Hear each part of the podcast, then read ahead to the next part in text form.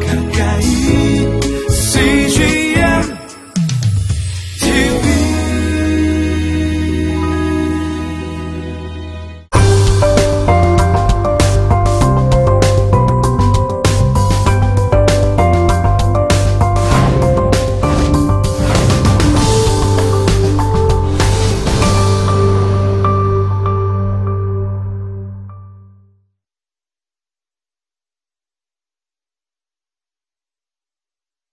십자가란 단순한 고난이 아니라 예수를 따르기 위해 선택한 고난이 바로 십자가입니다. 그러므로 십자가란 억지로 주어지는 것이 아닙니다. 내가 선택하는 거예요. 내가 예수를 따르면 고난이 닥쳐올 것을 알면서도 선택하는 겁니다. 네, 그렇기 때문에 달게 지고 가는 거죠. 우리에게도 이런 십자가가 있지 않습니까? 또 이런 십자가를 선택해야 할 상황이 있지 않습니까? 자기 십자가를 지고 네, 베드로와 제자들이 그랬던 것처럼 기쁨으로 예수를 따를 수 있는 그런 예수님의 제자들이 될 수 있기를 바랍니다.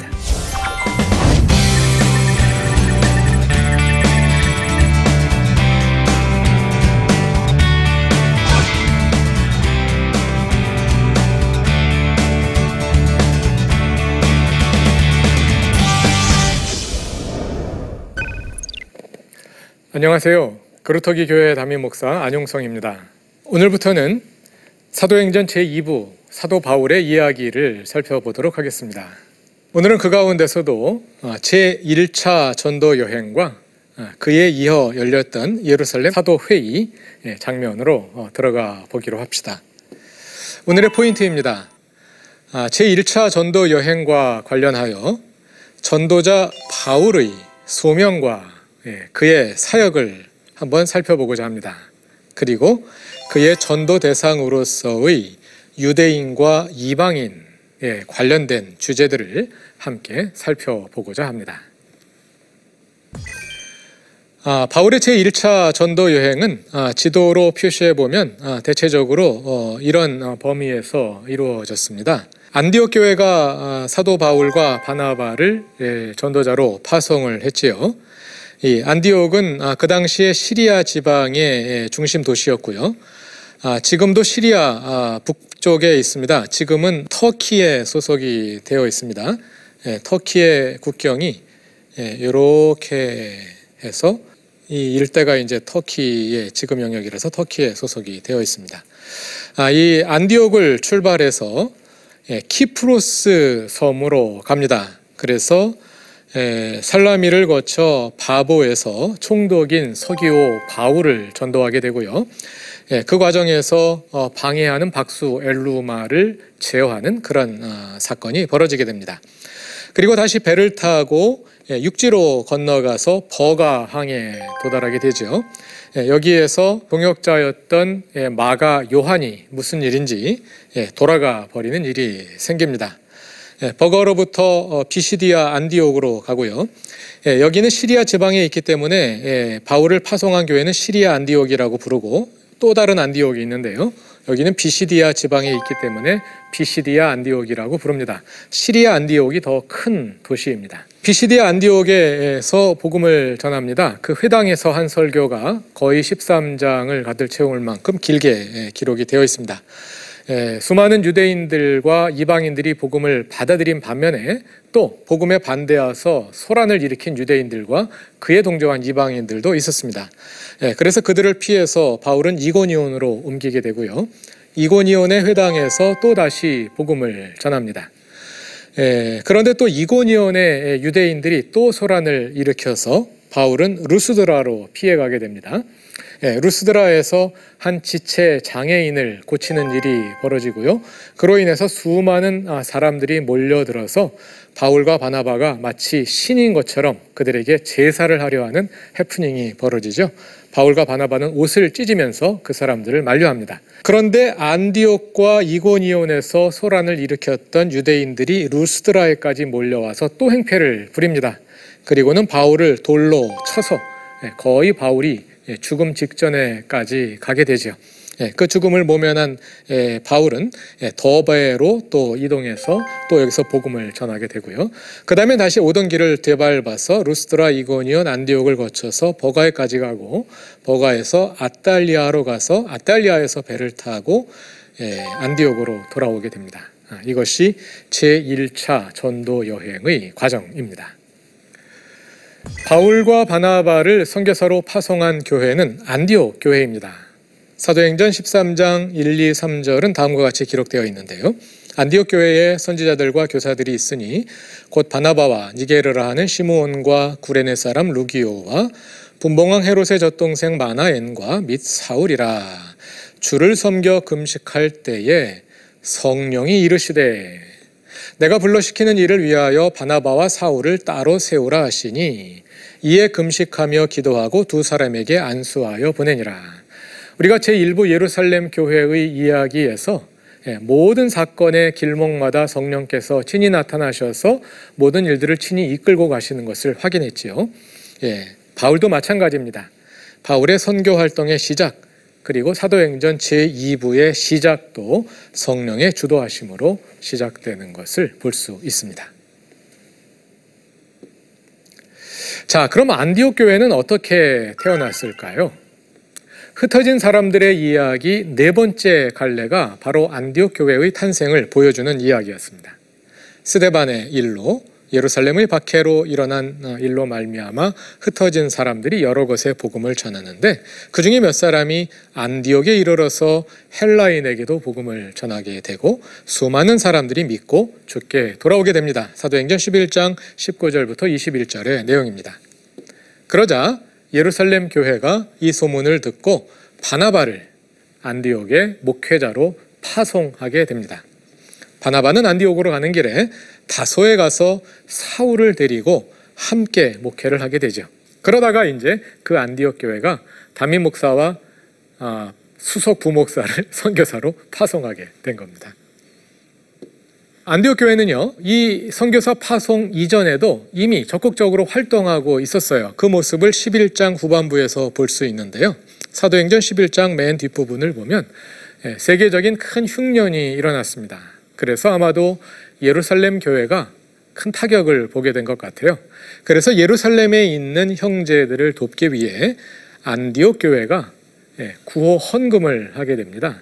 그래서 그 헌금을 전달하기 위해서 바나바와 사울이 예루살렘으로 올라가는 이야기가 사도행전 맨 끝에 기록되어 있습니다. 그리고 나서 사도행전 12장의 사건, 우리가 지난 시간에 살펴본 베드로의 십자가 제자들을 보여주는 한 전형적인 사건이 일어나게 되지요. 그리고 헤롯 아그리파 1세가 하나님의 벌을 받아 죽게 되지요. 그리고 나서 바나바와 사울이 부조하는 일을 마치고 예, 예루살렘에서 돌아왔다는 예, 기록이 나오게 됩니다. 아, 이 기록의 위치가 중요한데요. 사도행전 12장의 사건이 벌어질 때 바나바와 사울이 그 자리에 있었다는 겁니다. 이렇게 함으로써 바나바와 사울은 베드로의 십자가 제자도로 대변되는 예, 그 예루살렘 교회의 예, 십자가 제자도를 따라가는 사람들이 되는 거죠. 여기에서 이제 바톤 타치가 이루어지게 되는 겁니다. 예, 등장 인물들로 보면 그렇고요. 또 사도행전 전체의 구조로 보자면 사도행전 제 1부와 2부가 또 이렇게 얽히게 되는 겁니다.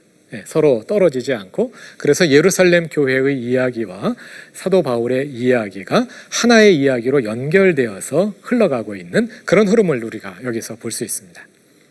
그리고 여기서 이제 또 한 가지 주목할 수 있는 인물이 마가 요한이라는 인물이죠. 예, 나중에 등장하게 되죠. 예, 바나바와 사울이 예루살렘에서 돌아올 때, 요때 마가 요한을 데리고 오게 됩니다. 그 마가 요한이 예, 제1차 전도 여행에 예, 함께 갔다가 이제 버가에서 웬일이 이제 돌아가게 집으로 돌아가 버리는 이제 그런 일이 생겨난 겁니다. 자, 그럼 이제 본격적인 사도 바울의 이야기의 이야기 속으로 들어가 보기로 하겠습니다. 아, 사도 바울은 아, 사실 사도행전에서 이미 등장했었죠. 7장 마지막 부분에서 스데반의 예, 순교에 중요한 역할을 했었고요.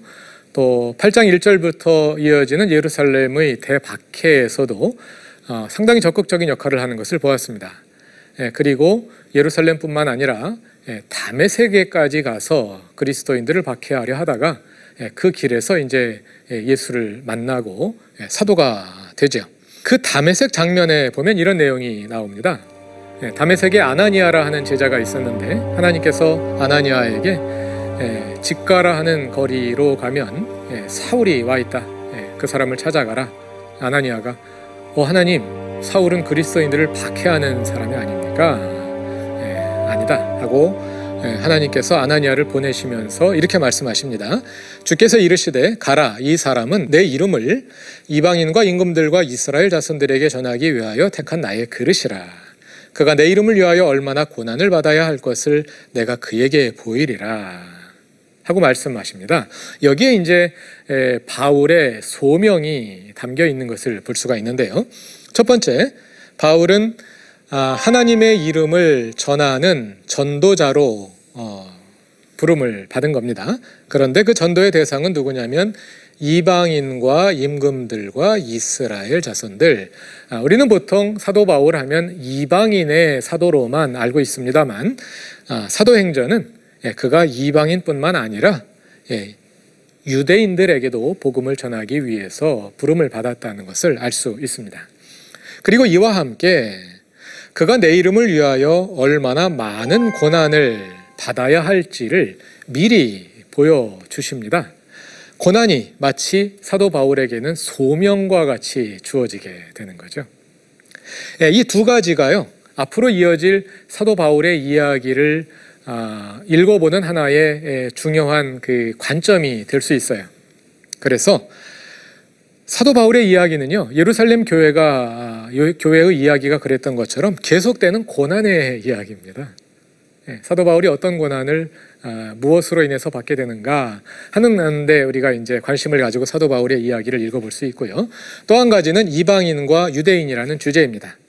예, 이방인과 유대인들에게 바울이 예, 어떤 방식으로 복음을 전하는지 그리고 예, 그들에게서 어떤 반응이 나오는지 예, 그 가운데 우호적인 반응도 있지만 적대적인 반응도 있고요. 그 적대적인 반응은 곧 사도 바울의 고난으로 이어지게 되겠지요. 그리고 사도 바울이 예, 이방인들이 유대인과 동일한 자격으로 하나님 백성이 될 수 있게 하는 예, 그 일을 위해 어떻게 힘쓰는지 예, 이런 예, 주제들을 포인트로 삼아서 우리가 사도 바울의 이야기를 계속해서 읽어볼 수 있겠습니다.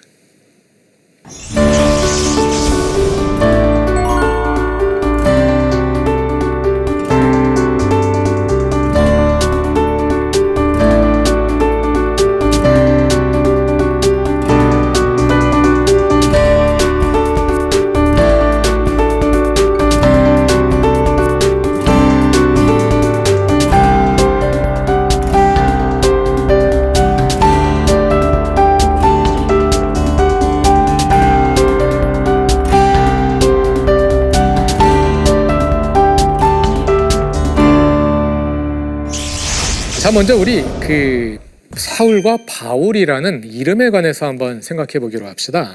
네, 여러분, 사울이라는 이름과 바울이라는 이름은 예, 언제부터 달라지게 된 걸까요? 아, 우리가 일반적으로 알고 있기로는 예, 회심 전후로 달라진다. 회심 전에는 사울이었는데 회심한 후에 이름이 바울로 바뀌었다. 이렇게 많은 분들이 알고 있는데요. 예, 성경에 그런 내용은 없습니다. 사울이라는 이름은 신약 성경에서 오로지 사도행전에만 등장합니다. 예, 그러므로 우리가 이제 사도행전에서 답을 찾아볼 수 있는데요.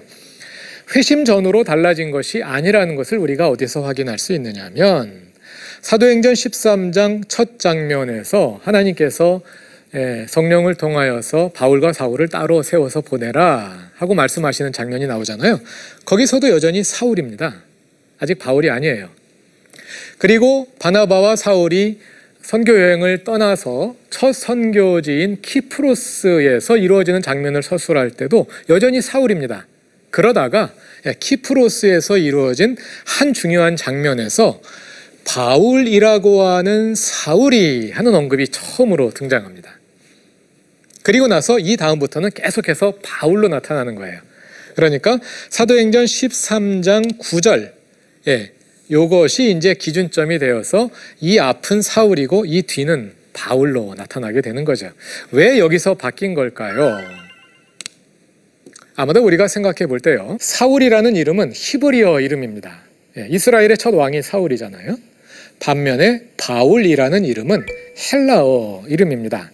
예, 우리나라 사람들 가운데서도 한국식 이름과 영어식 이름을 가지고 계신 분들이 있죠. 예, 그분들이 영어권에 가서 생활할 때는 영어식 이름을 쓰고 그거 더 편하니까요. 그것이 한국 이름은 발음하기도 어렵고 잘 기억도 안 되고 하니까 한국에선 한국 이름을 사용하고 이제 이렇게 되지 않습니까? 마찬가지로 예, 사울도 바울도 헬라 문화권의 복음을 전하면서 그 헬라 세계의 피전도자들이 예, 익숙하게 복음을 받아들이는 것을 돕기 위해서 그 헬라 세계에 친숙하게 접근하기 위해서 이름을 바꾸는 것이 아닐까 예, 우리가 이렇게 추정해 볼 수 있겠습니다. 이것은요 어, 사도 바울의 전도 원칙에 부합하는 일입니다. 고린도전서 9장 20절부터 22절에서 사도 바울은 이렇게 말합니다.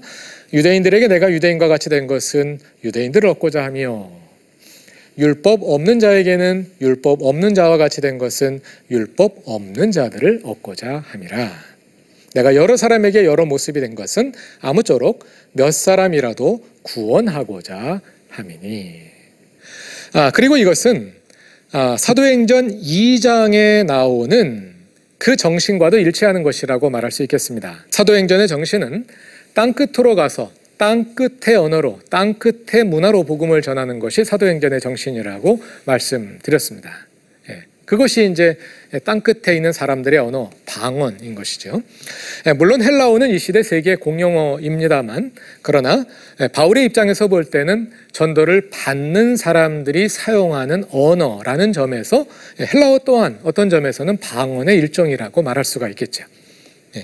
땅끝의 언어, 피전도자들의 언어를 사용하고 그리고 그들에게 친숙하기 위해서 이름을 바꾸고 그들에게 맞는 방법을 사용하는 것입니다. 아, 이런 내용을 우리가 사도행전에서 구체적으로 살펴볼 수 있습니다. 유대인들에게 전도할 때와 이방인들에게 전도할 때 서로 다른 방법을 쓰는 거예요.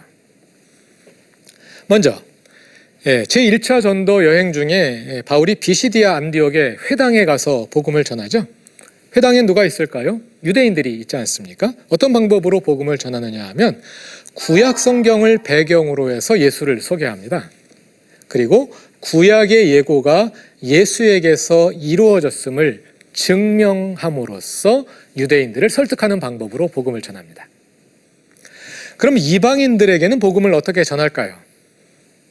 키프루스 섬에서는 이방인 서기오 바울에게 복음을 전하는 가운데 그것을 방해하는 박수 엘루마를 제어하는 기적을 행함으로써 또 루스드라에서는 지체 장애인을 일으키는 능력을 보임으로써 하나님이 살아계심을 보여줍니다. 그것이 그 지역 이방인들에게 하나님의 능력과 하나님이 어떤 분이신지를 보여주는 효과적인 방법이었던 것이죠. 이런 방법으로 복음을 전한 겁니다. 그럼 이방인들에게는 항상 이런 방법으로만 복음을 전하냐? 그렇지 않습니다. 이방인들 가운데서도 지식인들이 있지 않습니까? 철학자들에게 복음을 전할 때는 철학적으로 설득을 합니다. 예, 우리가 잘 알고 있는 아레오바고 연설이 그것이죠. 사도행전 17장 예, 아덴 아테네의 아레오바고에서 철학자들을 설득할 때는 철학적 담론을 사용해서 설득하는 것을 볼 수 있어요. 많은 분들이요 예, 철학적 담론을 사용해서 전도한 것은 잘못된 전도다. 그래서 전 수학을 별로 못 얻었다 이렇게 생각하는데 그건 너무 단편적인 생각입니다. 철학자들을 철학적으로 설득해야지 어떻게 설득하겠습니까? 예, 대상에게 맞는 방법을 설득한 거예요. 또 여기에서 많은 사람들을 전도하진 않았지만 그럼에도 불구하고 중요한 인물들을 전도했습니다. 원래 지식인들에게 전도할 때는 많은 사람들이 한꺼번에 몰려오지 않지 않습니까? 예, 대상에게 맞는 전도 방법을 사용한 겁니다. 자, 그럼 그에 대해서 아, 유대인들과 이방인들로부터 어떤 반응이 나타났을까요? 비시디 안디옥 회당에서 설교한 후에 보면은요, 예, 유대인과 유대교에 입교한 경건한 사람들, 이 사람들은 예, 이방인들이죠. 많은 사람들이 예, 바울과 바나바의 복음을 받아들이고 그를 따랐습니다. 반면에 그 복음을 받아들이지 않고 반대하면서 소란을 일으킨 사람들이 있었습니다. 예, 유대인들과 예, 이방인들이 함께 그 시내의 유력자들을 선동하여 예, 바울과 바나바를 박해하는 모습을 볼 수 있습니다. 마찬가지로 그 다음 지역인 이고니온 회당에서 설교한 후에도 예, 순종하지 않는 유대인들이 이방인들을 선동해서 유대인들과 이방인들이 함께 바울을 적대하게 되죠. 예, 그러자 그 지역의 이방인들 가운데서 어떤 사람들은 그 사람들을 따르고 또 어떤 사람들은 두 사도를 따르고 예, 그래서 이방인들 사이에서 복음을 받아들이는 사람들과 적대하는 사람들이 나뉘는 것을 볼 수가 있습니다. 또 마찬가지로 루스드라에서 복음을 전한 후에도 예, 안디옥과 이고니온에서 소란을 일으켰던 유대인들이 거기까지 따라와서 예, 이방인 무리를 충동해서 아, 바울과 바나바를 박해하는 모습을 볼 수 있습니다. 아, 제가 왜 요 부분 요 부분들을 자세히 설명하느냐면은 이것이 이제 성서학자들에게는 중요한 이슈입니다. 예, 누가복음과 사도행전이 유대인들을 어떻게 묘사하느냐 하는 것인데요. 아, 어떤 구절들을 읽으면 유대인들 전체가 아, 복음을 반대하고 이방인들은 복음을 받아들이고 하는 식으로 묘사된 데가 있는데요. 그것만 따가지고 사도행전은 유대인들을 복음의 적대자로 묘사한다 이렇게 단순하게 결론을 내리는 분들이 많이 있습니다. 지배적인 견해인데요. 그건 성경을 너무 단순하게 읽은 겁니다. 자세하게 읽으면 예, 유대인들과 이방인들 그 각자 그룹 사이에서 복음에 대한 반응이 갈려서 나타나고 있다 하는 것을 볼 수가 있습니다. 고린도 후서 11장을 보면 그 유명한 바울의 고난 목록이 있습니다. 예, 이 고난 목록 가운데 많은 내용들이 사도행전에도 그대로 나타나는 것을 볼 수가 있는데요. 예, 이렇게 말합니다.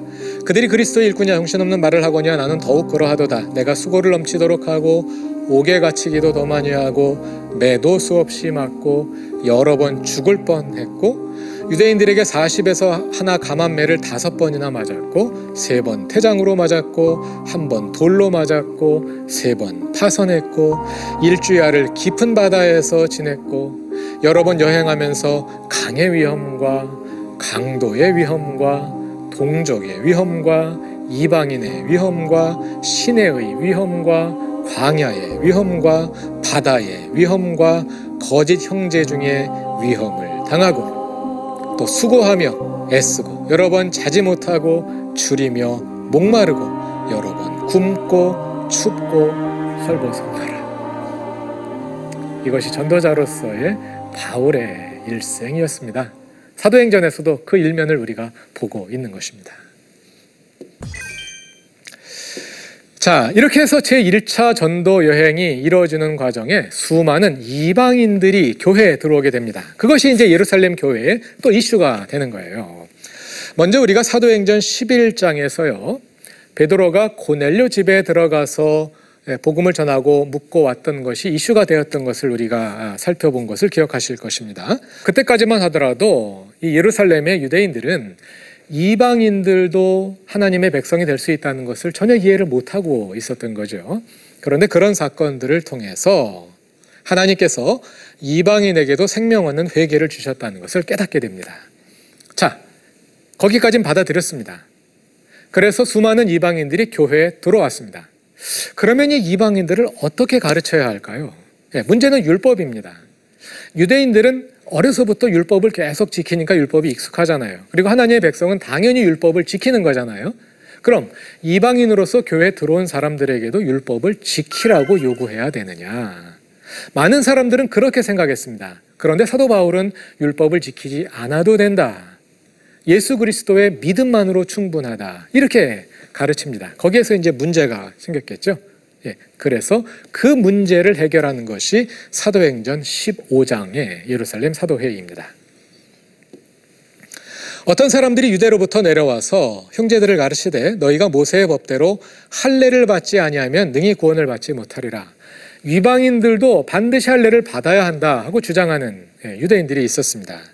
또 바리세파 중에 어떤 믿는 사람들이 일어나서 이방인들에게도 할례를 행하고 모세 율법을 지키라고 요구해야 한다. 하고 주장하는 사람들이 있었습니다. 예, 모든 유대인들이 다 그런 건 아니고요. 유대인들 가운데서도 극우에 해당하는 예, 극보수에 해당하는 사람들이라고 말할 수가 있겠어요. 네. 반면에 예, 바울과 바나바는 예, 예루살렘 교회 일반적인 흐름보다는 좀 더 진보적인 입장에 있는 사람이죠. 예, 바울과 바나바는 아니다. 이방인들에게는 율법과 할례를 요구하지 않아도 된다. 율법 지키지 않아도 하나님의 백성이 될 수 있다. 이렇게 이제 주장하는 음, 입장인 거죠. 그래서 입장이 팽배하게 부딪히니까 형제들이 이 문제에 대하여 바울과 바나바와 및 그 중에 몇 사람을 예루살렘에 있는 사도와 장로들에게 보내기로 예, 작정했습니다. 예루살렘 교회가 중심 교회니까 우리 예루살렘 교회에 올라가서 공식적으로 이 문제를 해결하자. 그래서 바울과 바나바가 안디옥 교회 대표로 또 이방 교회의 대표로 예루살렘에 올라간 것입니다. 그래서 사도와 장로들이 이 일을 의논하러 모였습니다. 그래서 예루살렘 사도 회의가 예, 열린 거죠. 아, 이 회의 결과 아, 이렇게 결정합니다. 성령과 우리는 이 요긴한 것들 외에 아무 짐도 너희에게 지우지 아니하는 것이 옳은 줄 알았노니 우상의 제물과 피와 목매어 죽인 것과 음행을 멀리할지니라 요 네 가지. 그래서 그리스도인들은 그리스도인답게 살아야 할 테니까 어떻게 살아야 할지 예, 최소한의 지침을 준 거예요. 그러나 율법과 할례를 받지 않아도 예, 이방인 그리스도인들도 유대인 그리스도인들과 동일한 하나님의 백성이다 하고 인정을 하게 된 겁니다. 그래서 이 결정 사항을 예, 온 이방 교회에 전달하기 위해서 예, 바울과 바나바가 그 책임을 맡아서 떠나게 되고요. 또 예루살렘 교회가 바사바라 하는 유다와 신라에게 예, 이 책임을 맡겨서 또 파송하게 됩니다. 그래서 이제 바울의 동역자인 신라가 바울과 함께 예루살렘에서 출발하게 되는 것입니다. 자, 우리가 이 이야기들을 통해서 예, 알 수 있는 것이죠. 예, 기독교회는 처음부터 다양성으로 시작되었다는 겁니다. 왜 그렇게 예, 교회 안에 교파가 많냐? 장로교는 뭐고, 감리교회는 뭐고, 뭐 성공회는 뭐고, 구세구는 뭐고, 왜 그렇게 많은 교파가 있냐? 그냥 천주교처럼 그냥 하나로 합치지. 예, 이렇게 의아하게 생각하는 분들이 있어요. 예, 그런데 신약 성경을 자세하게 읽어보면은요, 기독교회는요 처음부터 예, 그 안에 여러 개의 교파가 있었어요. 아, 예루살렘 교회는 예수를 믿는 사람들도 할례를 받고 율법을 지켜야 한다고 믿었습니다. 왜냐하면 어렸을 때부터 할례 받고 율법 지켜왔는데 예수 믿었다고 안 지킨다는 게 말이 안 되잖아요. 당연히 그대로 사는 거죠. 예. 그러나 안디옥 교회를 중심으로 한 이방인들에게는 예, 요구하지 않은 거예요. 예, 이방인들은 할례 안 받고 율법 안 지켜도 좋다. 예수를 믿는 그 믿음만으로 예, 그리스도인의 자격이 있다. 예, 예수를 믿는 그 믿음답게 살면 예, 꼭 율법에 구애받지 않아도 된다 하고 인정을 한 겁니다. 아, 이 내용이 갈라디아서 2장 8절과 9절에는 조금 더 자세하게 나와 있는데요.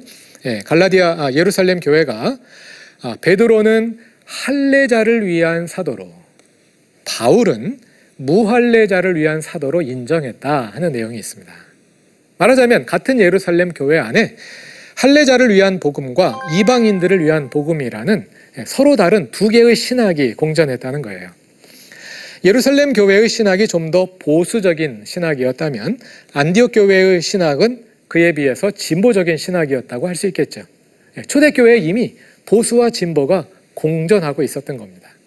좀 더 전통적인 입장과 좀 더 열려있는 개방적인 입장이 공존하고 있었던 거예요. 이것이 초대교회의 모습이었습니다. 전도자로서의 바울의 모습을 우리가 함께 살펴보았습니다. 아, 이 내용을 오늘 우리의 삶에 적용하면서 예, 전도자로서 나의 사명은 무엇일까 하고 고민해 볼 수 있겠습니다. 바울은 유대인과 이방인에게 보냄을 받아서 유대인에게는 유대인에 맞는 방법으로 또 이방인에게는 이방인에게 맞는 방법으로 복음을 전한 것을 보았는데요. 또 우리도 우리 나름대로 직업에 따라 또 삶의 자리에 따라 하나님께서 우리에게 맡겨주신 전도의 사명 또 우리가 전도하기를 기대하며 우리에게 맡겨주신 사람들이 있을 텐데 하나님은 나를 어떤 사람들에게 보내시고 계신가 그리고 나는 그 사람에게 어떻게 전도하는 것이 가장 적절한 방법일까 하는 문제를 우리가 함께 고민해 보면 좋겠습니다. 아, 오늘은 제1차 전도 여행에 관해 살펴보았고요. 다음 시간에는 바울의 제2차 전도 여행에 관해서 공부해 보도록 하겠습니다. 오늘 강의 경청해 주셔서 감사합니다.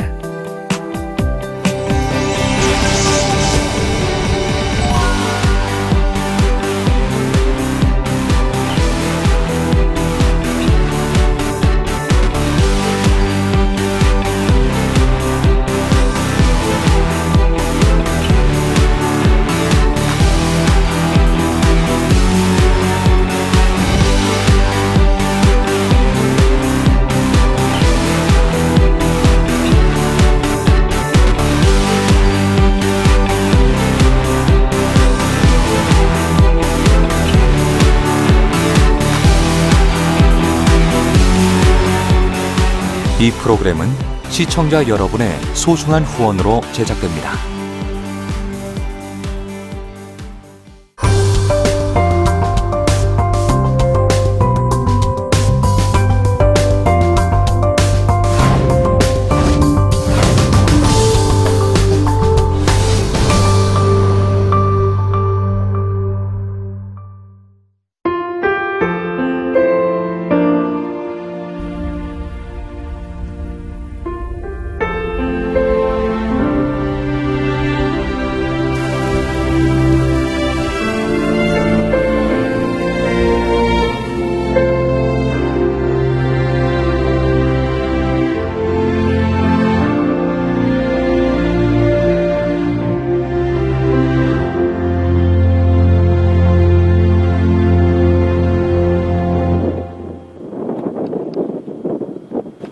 교회 출근을 해서 일을 시작하려고 하는 그런 순간이었는데 전화가 왔더라고요.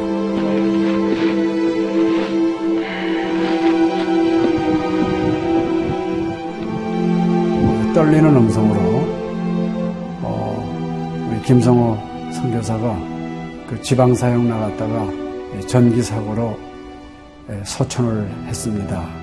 안 보이죠? 앞이 안 보이고 캄캄하고 막 하나님께 항의하는 기도만 나오더라고요. 하나님 이럴 수가 있습니까?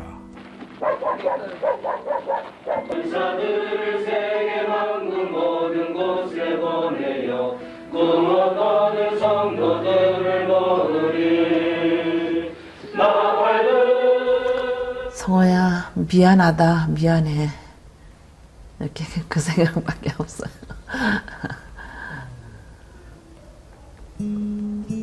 잘못해준 거에 대해서 미안해요. 그냥 예. 잘해줄게 이렇게 빨리 갈 줄 알았으면 좀 더 잘해줄 걸. 아이고, 내가 죽였구나. 내가 아들을 죽였구나. 몽골에 가라고 권했는데, 권하지만 않았으면은 아무 일도 일어나지 않았을 텐데, 걔가 살았을 텐데, 그 죄책감이 막 일어나더라고요.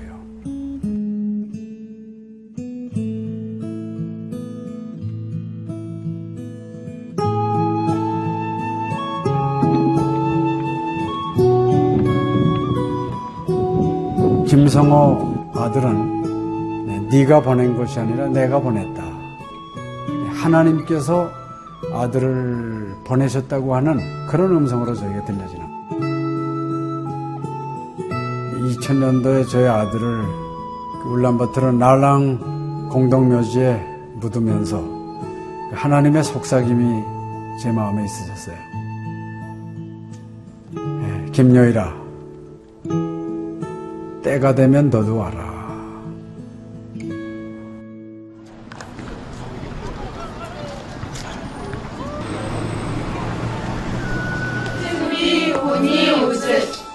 허연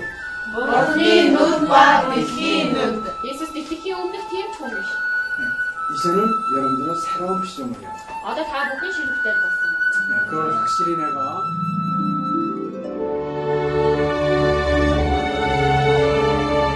저희 아들 그 추모하는 에, 바로 이제 그 시기에 제가 그 CGN으로부터 연락을 받았다는 게 참 그냥 우연만은 아닌 것 같아요.